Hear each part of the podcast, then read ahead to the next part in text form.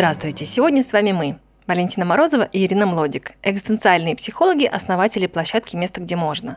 Место, где вы всегда найдете что-то интересное о психологии и о жизни. Наша тема сегодня «Я не могу» или «Мне не надо». Как понять свои истинные потребности и желания, когда вокруг все хотят другого – это бывает касается очень простых вопросов. Мне не нравится фильм, который нравится всему ближайшему окружению. Что во мне не так? Или намного серьезнее. Я на самом деле хочу родить ребенка или начинаю хотеть под давлением окружающих? А, Ира, как ты считаешь, как отличить свое от навязанного? Да, действительно, это бывает сложно, потому что сейчас мы находимся под влиянием не только нашего ближнего окружения. Вот если раньше мы приходили в какую-то компанию, и все говорили, о, сейчас модно ездить на Канары, сейчас все ездят. Вот ты был на Канарах? И если мы говорили, ой, нет, а я со своей семьей там сплавлялся на байдарках, то появлялся риск того, что ну, как-то я как будто бы не вписываюсь. Вот они все говорят о Канарах, о том, как там прекрасно, о том, как там хорошо, а я как-то не вписываюсь в эту историю. И тогда как будто бы есть страх быть отвергнутым этим сообществом своих друзей и так далее.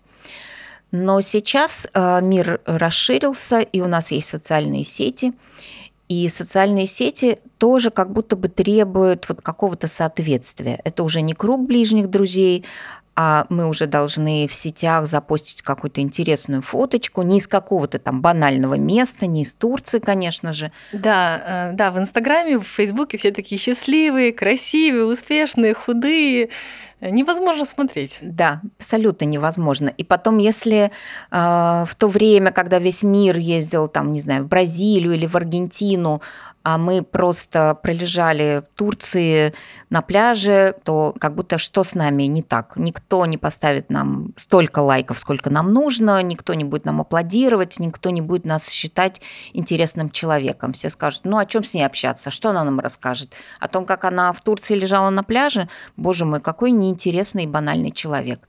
Или, ну, например, наш любимый фильм «Это Москва слезам не верит», и мы не смотрели ничего из андеграунда, или мы не слушали Антона Долина и не смотрели ничего из нового, и не знаем даже, кто в Канском фестивале отхватил главный приз, то тогда о чем с нами разговаривать? Да? И тогда наши взгляды и наши вкусы нам самим начинают казаться банальными, и так далее, как будто нам нельзя их иметь. И мы тогда садимся и начинаем смотреть андеграундный фильм, ничего в нем не понимая, но зато, по крайней мере, в разговоре мы можем упомянуть, что ну, мы тоже любим какого-нибудь э, известного режиссера, конечно, мы смеемся вместе с Вуди Алленом, или, конечно, любим Альмадовара, или там еще кого-то. И в этом смысле сейчас как будто достаточно сложно э, молодым людям, ну, наверное, подросткам, все-таки 30-летним уже полегче, пробовать себя находить и пробовать, э, ну, что ли, опираться на то, что я люблю, не считать это каким-то ужасным, неправильным, неприятным, неинтересным. Ира, а почему, э, как ты считаешь, бывает так сложно не быть как все, так сложно отличаться? Ну, потому что мы хотим быть принятым обществом. Человеку достаточно сложно жить одному, и нам хочется иногда быть принятым какой-то компанией, иметь сообщество своих. Потому что если мы одиночки, то достаточно трудно что-то разделить в одиночестве. А если у нас есть сообщество, то мы как будто бы становимся сильнее, мы становимся мощнее, потому что есть э, ценности сообщества, становятся нашими ценностями, и тогда означает, что мы правы, э, мы умны, мы мудры, э, все с нами в порядке, потому что я разделяю ценности этого сообщества. И поэтому так трудно иметь э, своеобычность, оригинальность, какие-то неподходящие ни под какое сообщество свои собственные интересы. Потому что в этот момент мы начинаем сомневаться, а прав ли я, имею ли я право думать вот именно так, каким-то необычным образом, имею ли я право любить то, что пока никто еще не любит, и вообще это никак не в тренде. Человек не очень уверенный в себе, безусловно, начнет сомневаться. И, ну вот, если взять психологию, э, психологи тоже очень любят объединяться в сообщество, потому что э, если мы объединены в сообщество, у нас есть определенные ценности, и тогда это означает, что мы работаем правильно, э, потому что вот мы работаем в соответствии с этими же ценностями, мы вот тоже считаем важными. Мы можем встретиться, объединиться в какие-то конференции, поговорить, обменяться, разделить. А если представить, что есть человек, который изобрел какой-то свой способ психотерапии, да, не подвластный никакому там сообществу, то тогда э, встает вопрос.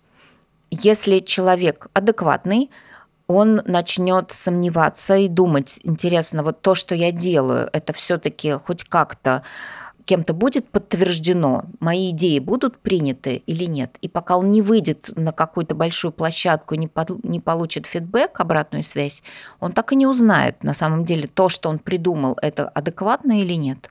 А, бывает и другое, что есть люди пограничной организации, и мы в одном из подкастов немножко говорили о том, что это такое, эти люди как раз очень уверены в себе, они говорят, я изобрел новый метод, новый метод психотерапии или новый метод печенья, или новый метод, э, как печь печеньки, и я считаю его единственно правильным и единственно важным, и тогда все следуйте за мной, и такой человек даже может и правда набрать сообщество людей, и все будут печь печеньки по его рецепту и считать его способ терапии единственно правильным и важным. И тогда ему уже даже, может быть, не будет одиноко, потому что вот он такой гуру, он собрал вокруг себя последователей, и теперь ему прекрасно и хорошо.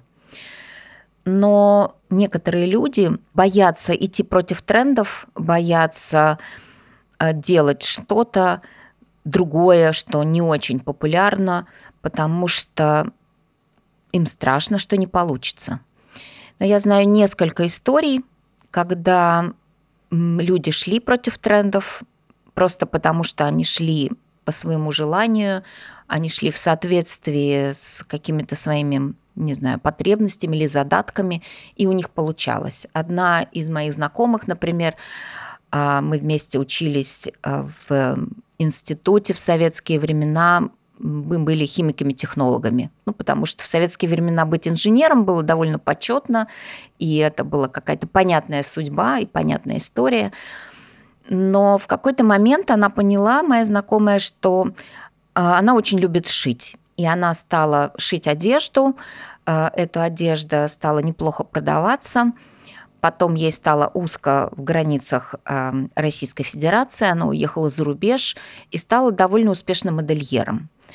То есть э, в своей тогда не очень популярной истории, когда шить одежду по сравнению с тем, чтобы быть инженером, было ну, немножко странно, тем не менее она пошла за собой, и это привело ее к явному успеху. И поэтому даже если вы чувствуете, что ваше желание немножко странные, это не означает, что у вас не получится. Моя история складывалась похожим образом. В 29 лет э, я была вполне состоявшимся инженером, но случился в стране кризис, инженеры вдруг резко кому-то перестали быть нужны.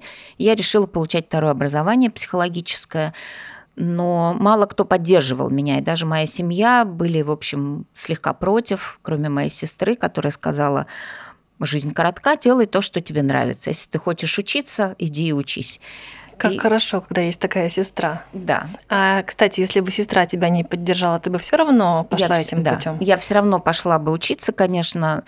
И мне как-то удавалось выдерживать негативное отношение моей семьи к этому, потому что я знала, что я хочу попробовать. И я, наверное, с самого детства хотела быть психологом. Другое дело, что в советские времена довольно сложно было учиться и стать психологом. Но я очень рада, что это реализовалось в мои 29 лет, и, и я смогла пойти учиться. И, безусловно, психолог из меня получился гораздо лучше, чем инженер, мне кажется. Слушай, вот. как интересно, я тоже начала свою психологическую карьеру в 29 лет. Угу. Вот видишь, не зря мы с тобой вместе. Это да. Даже если вас все отговаривают, даже если все считают, что это странное, но вы чувствуете в себе тягу попробовать сделать это, сделайте это. Ведь в крайнем случае ну, вы будете жалеть о том, что да, вы потратили силы, деньги, время, и у вас это не очень получилось. Но, как правило, если под этим лежит наше либо очень детское желание, либо наш невроз, то все получается. Парадокс в том, что наш невроз, он позволяет нам реализоваться. Ну, наверное, не всегда. Я знаю много историй, когда человек много лет идет за какой-то своей мечтой, но у него так ничего не выходит. Может быть, когда это то, о чем мы мечтали с самого раннего детства, может быть, даже наш невроз складывался вокруг этого, то обычно это получалось. Но я на своем примере расскажу. Наверное, только уже став психологом, я поняла, что мои силы и энергия вкладывается в то, чтобы либо вылечить психологически больных людей, либо выучить людей, чтобы они вылечили всех психологически больных людей, потому что когда вокруг много сумасшедших или психически больных, мне страшно, я попросту боюсь. И мое бессознательное детское желание было в том, чтобы создать себе безопасный мир. Я хотела всех вылечить, чтобы жить мне можно было спокойно и безопасно. Это, конечно, невротическая позиция детская. Почему? Потому что, безусловно, это невозможно сделать. Да, невозможно всех вылечить и сделать мир безопасным.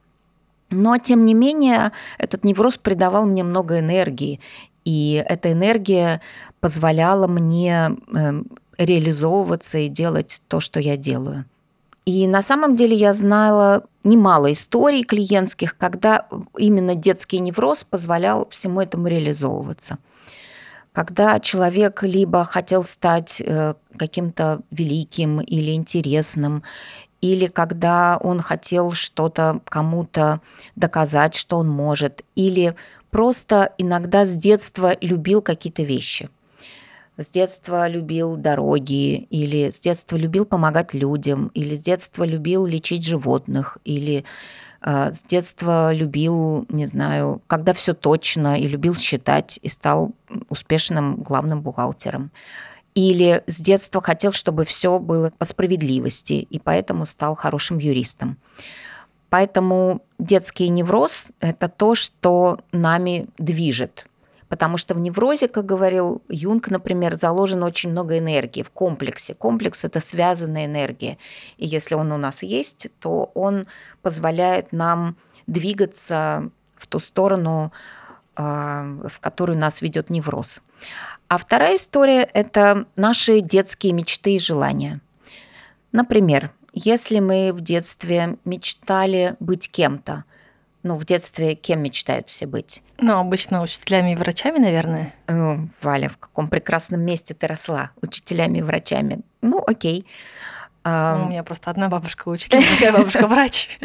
Ну да если мы мечтаем быть в детстве учителями и врачами, то, конечно, мы рано или поздно реализуем эту мечту. И в результате ты стала психотерапевтом, а эта профессия объединяет в себе и то, и другое. Да? Потому что, с одной стороны, мы подлечиваем людей, лечим их душу, да? с другой стороны, мы учим их жить, ну, даже если так и не напрямую, то так или иначе, они учатся жить посредством нас, поэтому можем считать, что ты реализовала свою детскую мечту. Ну а кем э, хотят стать дети в детстве обычно? Ну, например, девочка э, говорит, я хотела бы стать там балериной или Аллой Пугачевой или принцессой.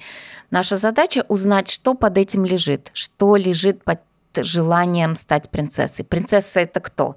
И один ребенок скажет, это та, которая носит самые красивые платья да, это значит, возможно, девочка хочет э, красиво одеваться, э, быть всегда внешне привлекательной. И это вполне себе драйв определенный.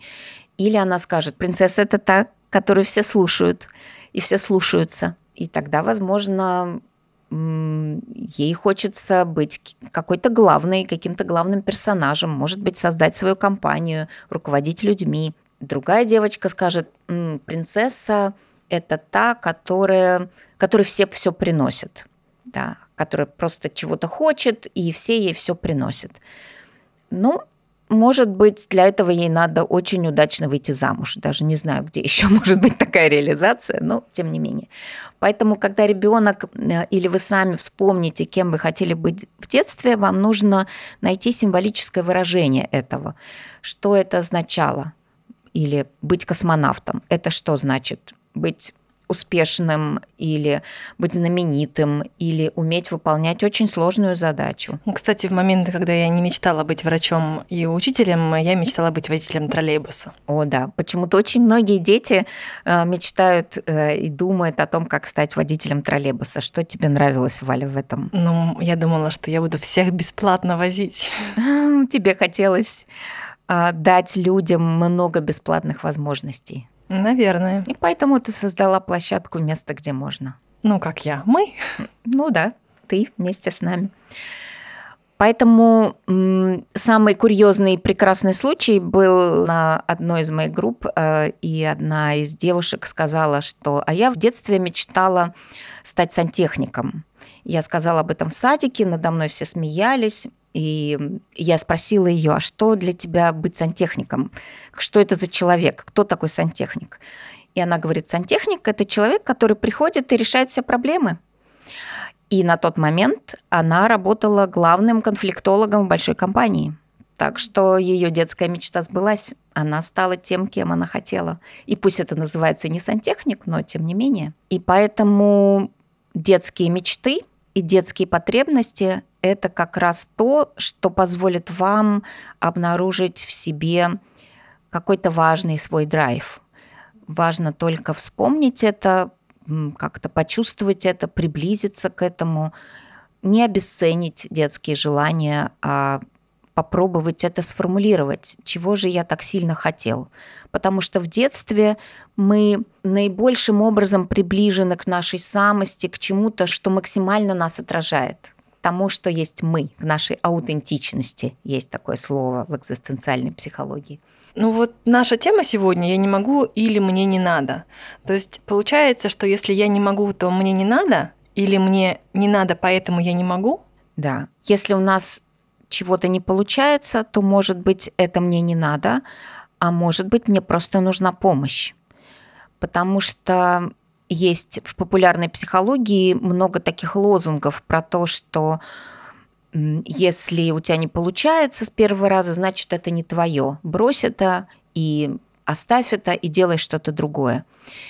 И это, конечно, сильное упрощение, потому что э, если мы начинаем что-то делать, у нас могут возникать какие-то определенные сложности. Вот когда я начала работать психологом, у меня точно была определенная сложность. Мне было очень сложно рекламировать свои продукты. Мне было очень сложно обзванивать людей для того, чтобы позвать их на свою группу. Это было просто ну, невыносимо сделать. При всем том, что я неплохой психолог и неплохой преподаватель психологии, если бы я не нашла помощь, то, возможно, мне было бы трудно развиваться. И в этом смысле то, что мне помогло, это отделить все-таки одно от другого. Я поняла, что психолог я хороший, но рекламщик я плохой. Да? А рекламирование – это все-таки важный навык для человека там, любой профессии, уж тем более нашей. И тогда я ну, нанимала каких-то других людей, которые обзванивали группы или училась писать о себе в соцсетях, да, это был навык, я им овладевала, я училась это делать, потому что это у меня плохо удавалось. И поэтому, если я не могу, это значит, что либо этому мне надо научиться хотя бы в какой-то степени, либо может быть, нанять людей, которые делают это легко и умеют это делать. Попробовать разобраться, почему именно я не могу. Да.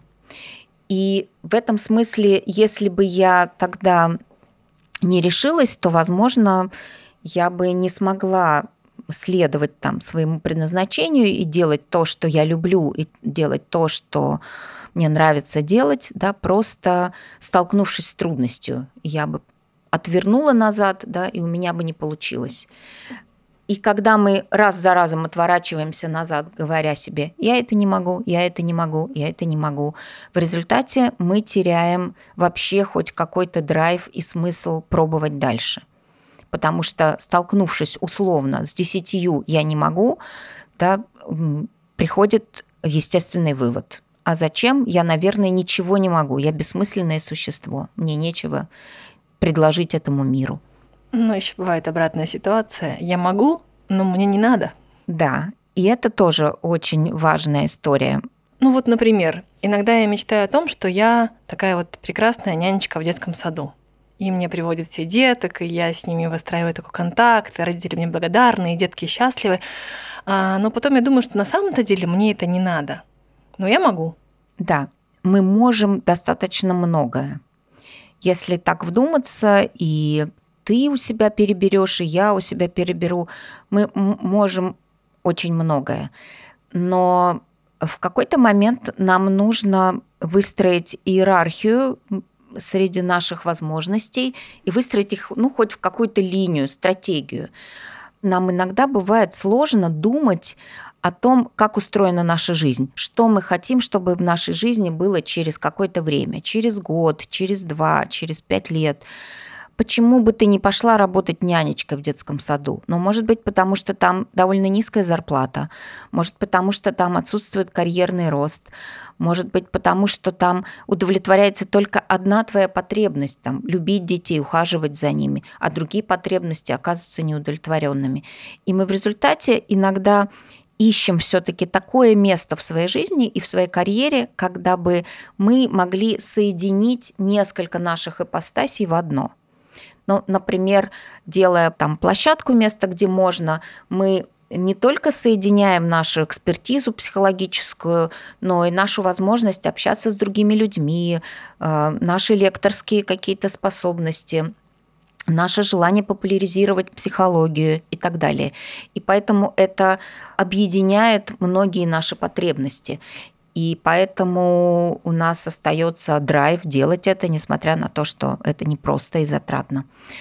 Мне кажется, если вы по жизни что-то пробуете, вы примеряете на себя желание как платье и пробуете э, побыть в них, пожить в них, да, вы честно можете сказать, да, все это любят, но мне это не нравится, и остаться с этим, и пережить, ну, может быть, какие-то сложные переживания по этому поводу, то со временем у вас все больше формируется вот это ощущение про то, что мне надо и кем я являюсь.